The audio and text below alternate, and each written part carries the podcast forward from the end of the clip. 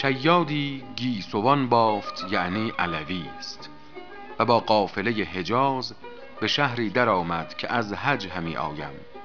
و قصیده ای پیش ملک برد که من گفتم. نعمت بسیارش فرمود و اکرام کرد. تا یکی از ندمای حضرت پادشاه که در آن سال از سفر دریا آمده بود گفت من او را عید ازها در بصره دیدم. معلوم شد که حاجی نیست. دیگری گفتا پدرش نصرانی بود در ملتیه. پس او شریف چگونه صورت بندد؟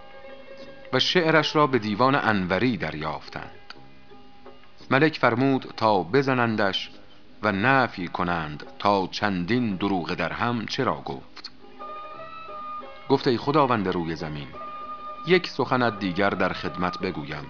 اگر راست نباشد به هر عقوبت که فرمایی سزاوارم. گفت بگو تا آن چیست.